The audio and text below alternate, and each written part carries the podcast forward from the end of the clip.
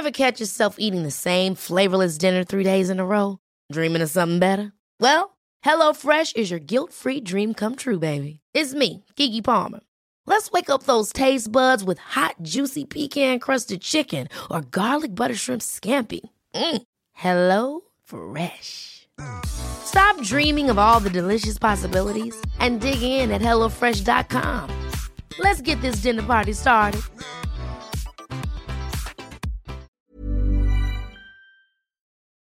This podcast is about the recent Christchurch shooting. It does not contain any material from the shooter's video, nor does it mention the shooter's name. Hi, welcome to Newsfix from 7 News. I'm Angela Cox. Thanks for joining me. We're breaking into programming across the Seven Network. There has been a mass shooting in New Zealand, uh, in Christchurch. They say a man entered the mosque wearing military gear and a large What gun. I can say is that wearing it a is helmet. clear that this is one of New Zealand's darkest days.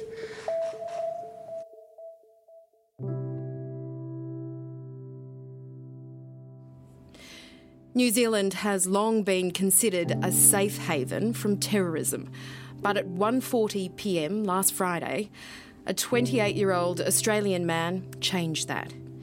He allegedly began a shooting rampage at two mosques in central Christchurch. By the time he was arrested, 49 people were dead, and at least 40 more were injured. One person died later in hospital. It is an act that has shocked the entire country and drawn further attention to white supremacy worldwide and the deliberate acts of so called lone wolves.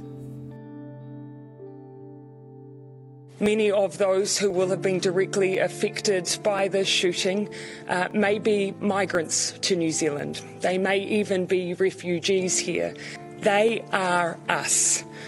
The person who has perpetuated this violence against us is not.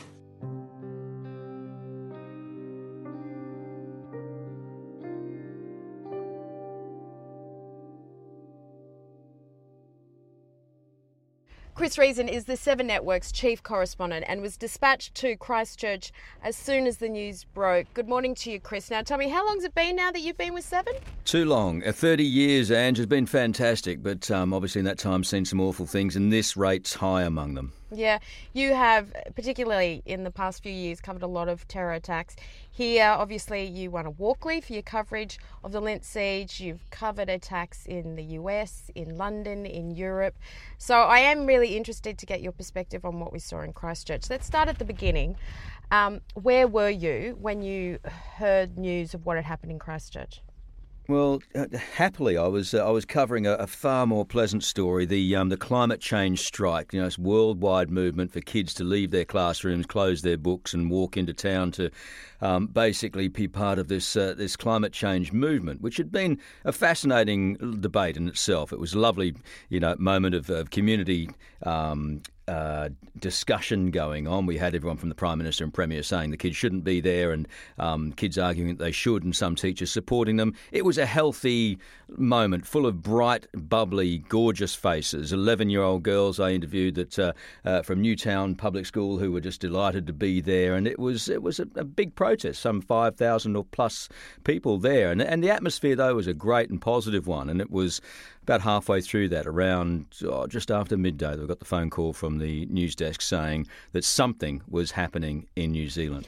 So at that stage, what was it that you were hearing? Um, were you hearing that there were fatalities? What were you hearing? Did you know at that stage it was a terror attack? Yeah, we, knew it was not a terror attack. We knew it was a, a shooting incident of some sort. There was uh, a gunman on the loose, and there had been several victims. We had no idea of numbers, and certainly not of the scale and size. But we knew it was was something extremely serious, and the decision was made instantly to send uh, me and a crew over, and then those the numbers of reporters that we decided to commit grew uh, quickly as the minutes passed and the details came in, and it became clear that this was uh, something far more um, extraordinary, far more um, uh, dangerous and awful than we were expecting. We're going to go straight to the New Zealand Prime Minister, Jacinda Ardern, who's speaking now. There is no place in New Zealand for such acts of extreme and unprecedented violence, which is, it is clear this act was for now my thoughts, and I'm sure the thoughts of all New Zealanders, are with those who have been affected and also with their families. My thoughts also to those in Christchurch who are still dealing with an unfolding situation. The advice from police continues to be. Well, I raced home, grabbed a bag, sort of the my flyaway kit, just the, the standard stuff: batteries, passports, notebooks, all the things you need. A couple of changes of clothes. I mean, what do you what do you pack for a mass shooting? I mean, it's it's it's one of those um, uh, you know one of those moments, and you look at the weather, you look at the situation, you wonder how long you're going to be there. Throw it all in a bag, and then wait for the phone call giving you flight details. Now, unfortunately, the flights, um, the regular scheduled flights, had uh, had passed. They'd gone in the morning, so we had a lot of sitting around and waiting. Um, waiting. They were deciding at one stage whether to hire a private jet to get there. That was the scale and size of the importance that we were talking about of this story by late afternoon.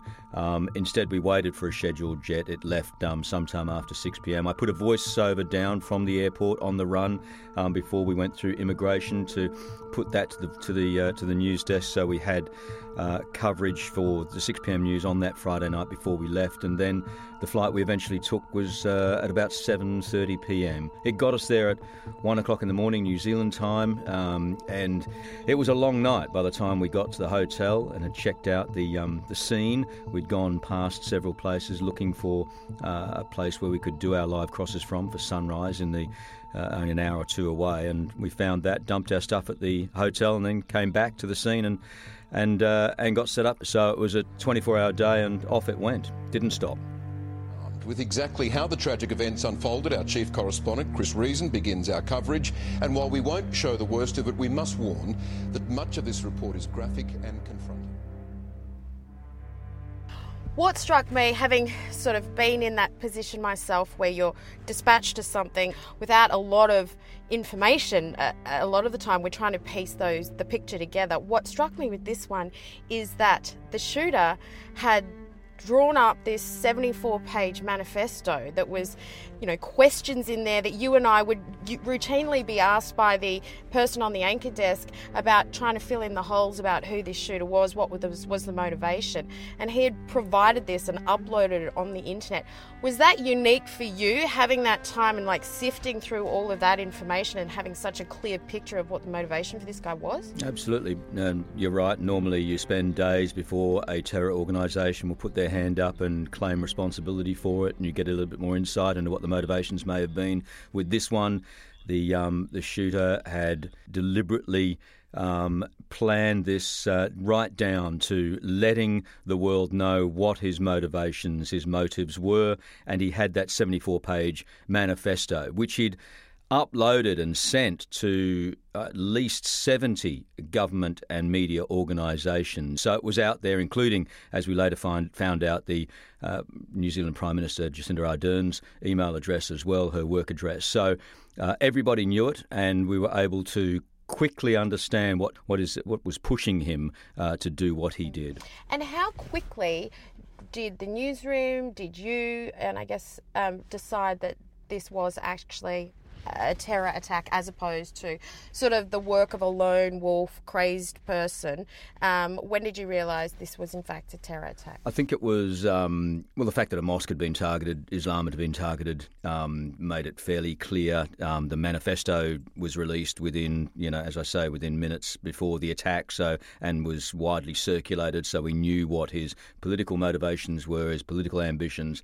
Um, so it was, it was, um, it was quite clear from the outset, but with these uh, kind of uh, incidents, you usually wait for it to be declared a terrorist incident by the authorities, and in this case, um, Jacinda Ardern had come out with on that first day and, and named it so, um, and I think. Um, Prime Minister Scott Morrison had said something in a short time later as well, saying the same thing. Um, so it was pretty clear from the outset that this was the work of a terrorist.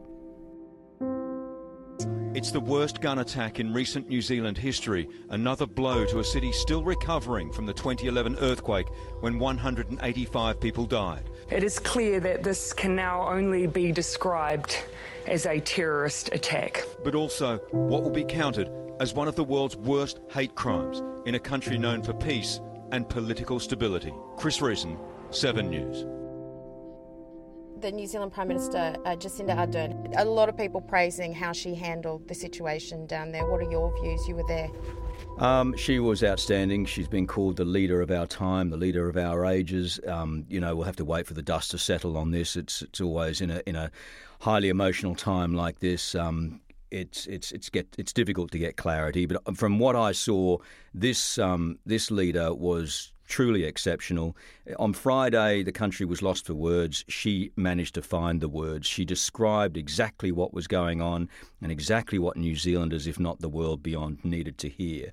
She has been extraordinary on the ground physically, um, getting into mosques, uh, wearing that headscarf, um, having sympathy, having empathy. One moment we witnessed when she was in the Wellington Mosque and a woman there absolutely lost, not even in the same city, but so impacted by it. Just fell into, collapsed into Ardern's arms and wailed in front of the camera. It was, it was just difficult television to watch, but again important, showing how much this community, this country had been rocked. Ardern handled it beautifully. I've, I've I just I've rarely seen politicians be able to do that. It's such an uncomfortable space for them to be in. I've you know watched across the political spectrum across the decades. John Howard, you know, the first hugs he had to give um, after bushfires and Port Arthur, and it, it, was always uncomfortable. Kevin Rudd as well, uh, never really able to do it. Tony Abbott, it, it's just it's a difficult thing to do. Not criticising those people, but at the end of the day, Ardern was exceptional and. Uh, um, and obviously, we've seen the reaction to that in media and social media. She's um, she's riding a wave right now, and, and you know, you don't like to take anything away from her. You know, she's a politician at the end of the day. She knows what to do, but it just seemed like she transcended uh, the political moment, and she was actually being something that so few politicians are, and that's human. Mm. Mm, human, genuine. Um, do you think it's because she's a woman? Do you think it's because of her age? She's really youthful. It's a new generation that are more comfortable with showing emotions and empathy and compassion. Um, I don't know if it'd be as easy as that. It's a bit unfair to say just because it's a woman. Um, if I'd said just because it was a man, you'd go nuts. Um, I think um, fair, fair call. I think um, I think she just gets it. I think she's just that person, and uh, and you know, people have responded to that. And, and it's refreshing because so many of our leaders are trained and uh, and scripted within an inch of their lives. They're robotic to stay on message. They can't um, ever come off script. And when real um, emotions are presented to them and real dramatic situations are presented to them, sometimes they're lost. They don't know how to handle it. In his place of worship, the hunted became the hero. Abdul Aziz was at Linwood Mosque praying with his four sons. The Australian ran towards the gunshots and confronted the attacker. I saw there was a dead body with a shotgun there. And I just uh, grabbed that shotgun. When I pulled the trigger, there was no bullet in it. Then I, I called him. I said, Look, come on. I'm in the car park. Come this way. Come this way. I just wanted to take his focus out of from the mosque and come in the car park. Even if I get shot, that's all right, as long as we could save some other life. The 27 year Sydney resident putting his own life on the line. I wouldn't want to lose my life to save some more lives. I don't care. Talk me through what it was like speaking with the survivors that were in that mosque because so often when you're on the scene like that, it's so uncomfortable. It's an awful thing to try and speak with people who've been through something so traumatic. What was your experience with that? It was completely the opposite to what I've been through at every other incident. Um, normally in the Western world, particularly America, Europe, Australia, they, the authorities, the system will rally around victims and keep them away from the evil media because we're just going to exploit them and it's all too much for them and they've got to be wrapped in cotton wool and put away and, and quietly allowed to grieve. Well, that didn't happen in New Zealand. I'm still trying to search why, but uh, in New Zealand, we not only had the people come forward from around the community, the neighbours, the witnesses, happy to speak, wanting to speak. Then we had the, the victims' uh, families come forward, again, happy to talk it through about whoever might have been lost or injured and their family. They wanted to, the world to know their feelings. They wanted to know how they uh, how they saw the situation. And then on top of that, we actually had victims themselves talking. Yesterday, Carl Pomeroy was on this road even before the police, driving by chance straight into the carnage. He saw people running. And they were running for their lives. And then a few seconds afterwards, we heard rapid fire. They stopped, tried to help, saw the killer stare at them, then turn away. It could have been you. Could have been us, yeah. Carl came back with flowers, as did so many locals, adding to the multiple floral tributes sprouting citywide. Before you go over to that shrine, can we just ask you why you had to come down here today, why it was so important? It's heartbreaking. It's and not only that, I just wanted to show compassion and love. And respect, sympathy, solidarity. Nothing's shaken Christchurch like this. It's hard, yeah? Really hard. You gonna be okay? Yeah, yeah, yeah. We'll be okay. That victim was found at the Al Noor Mosque as police tried to clear the last of the bodies. Mohammed Tofazal told how the gunman was executing everyone round him. He fell to the floor. I was really scared. I, I just um, like lay down on the floor. A 12 year old boy was nearby, hysterical. He pulled him to the floor too. I'm pretty sure he's alive. You know you saved his life. I'm not sure, but I'm trying to help him. Fellows that have been under a pile of bodies one minute uh, and 24 hours later happy to talk about the experience and and share with the world share with the world exactly what they were feeling and why they might have had anger or not had anger what they were feeling towards the gunman or not what they thought would be the future or not serious substantive questions that they weren't shying away from now is it the Muslim community so together, so dignified, so able to do that themselves? Was it the fact that they were a small community? Was it the fact they're from New Zealand? What is about what is it about this country? I'm not sure which of the factors it is that made that set of survivors slash victims so much more resilient and able to deal with the media than in any other situation I've seen over the last couple of decades. Uh, I'm, I haven't got my finger on it.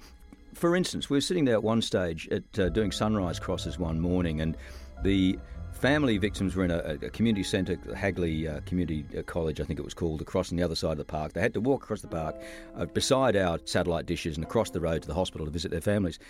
And they were instead of walking around us, they would walk up to us. They would sometimes stop, listen to the end of the cross, and then introduce themselves and want to have a chat. Tariq Chanafa bears the scars of his terrifying encounter. They heard the bum and then bum, bum, bum, bum, bum, bum, bum. I know this is machine gun. Someone is, is come to get us. So this is, I was like just close to the window, just say, I smashed the window, and then I got out. Hobbling, distraught, but alive. And Len Peneha, who helped five terrified people scale his fence to safety. Really, I'm, I'm no hero. I just, I was there, that's all. And I tried to help. I just wish I could have helped more. They were exceptional, and I, I you know, I don't think there's a problem with that. I think sometimes people want to reach out to the community and they want to talk, despite them being a victim, a family member of a victim, a witness, whatever it might be. I think the West has grown too quick to wrap these people in. In, uh, into small, private, you know, windowless rooms and keep them away from everybody. When sometimes, perhaps, there is um, a need for people to communicate with their community. I don't expect you to be able to look into a crystal ball here, but this white supremacy, this white nationalist hate attack that we saw in Christchurch, is this something, the start of a wave, do you think? Is this something that we're going to see more of? I would think not. I would think that, that certainly I'm not trying to downplay the, the, the, the, potential of the threat, but I think. Um, I think that now that authorities have been given this massive wake up call, something that the Muslim community has been saying for years. They they have seen it growing. They have felt it uh, on the fringes. They have been abused and spat at, and you know they've had the reaction of all through the years of, of every single incident that's happened that's had nothing to do with them, and they get blamed for. They've seen the rise of the right. They've seen extremism from the other end coming towards them, and so it's no surprise to their community. And these are the ones I've been speaking to but it might well have been a bit of a surprise to our intelligence agencies and our government. Now I think they will certainly be, you would hope, swinging around to try and get on top of that and try and put, you know, as many resources onto the problem of white nationalism as they do onto the problem of Muslim extremism. And uh, and you would think now it is well and truly carved a place on their radar and they will have to address it because it's a massive issue. Chris Reason, thank you so much for your time. Um, the newsroom and viewers are always happy to know that you're the one leading our coverage. We know we're in safe hands. Thank you for your amazing reporting down in Christchurch. Thanks, Angela. Pleasure. Good luck with the podcast. Ever catch yourself eating the same flavorless dinner three days in a row? Dreaming of something better? Well, HelloFresh is your guilt free dream come true, baby. It's me, Keke Palmer. Let's wake up those taste buds with hot, juicy pecan crusted chicken or garlic butter shrimp scampi. Mm. Hello Fresh. Stop dreaming of all the delicious possibilities and dig in at HelloFresh.com. Let's get this dinner party started.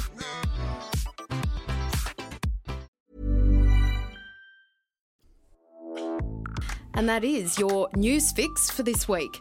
Our first of the Seven Network's weekly news podcast, where we will dig a little deeper and go behind the headlines with some of the network's most experienced news people.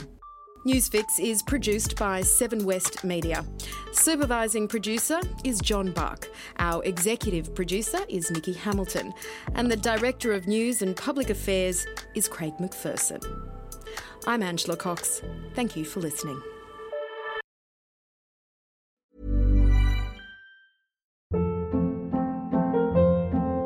Hold up. What was that? Boring. No flavor. That was as bad as those leftovers you ate all week. Keke Palmer here, and it's time to say hello to something fresh and guilt-free. Hello Fresh. Jazz up dinner with pecan-crusted chicken or garlic butter shrimp scampi. Now that's music to my mouth. Hello Fresh. Let's get this dinner party started. Discover all the delicious possibilities at hellofresh.com.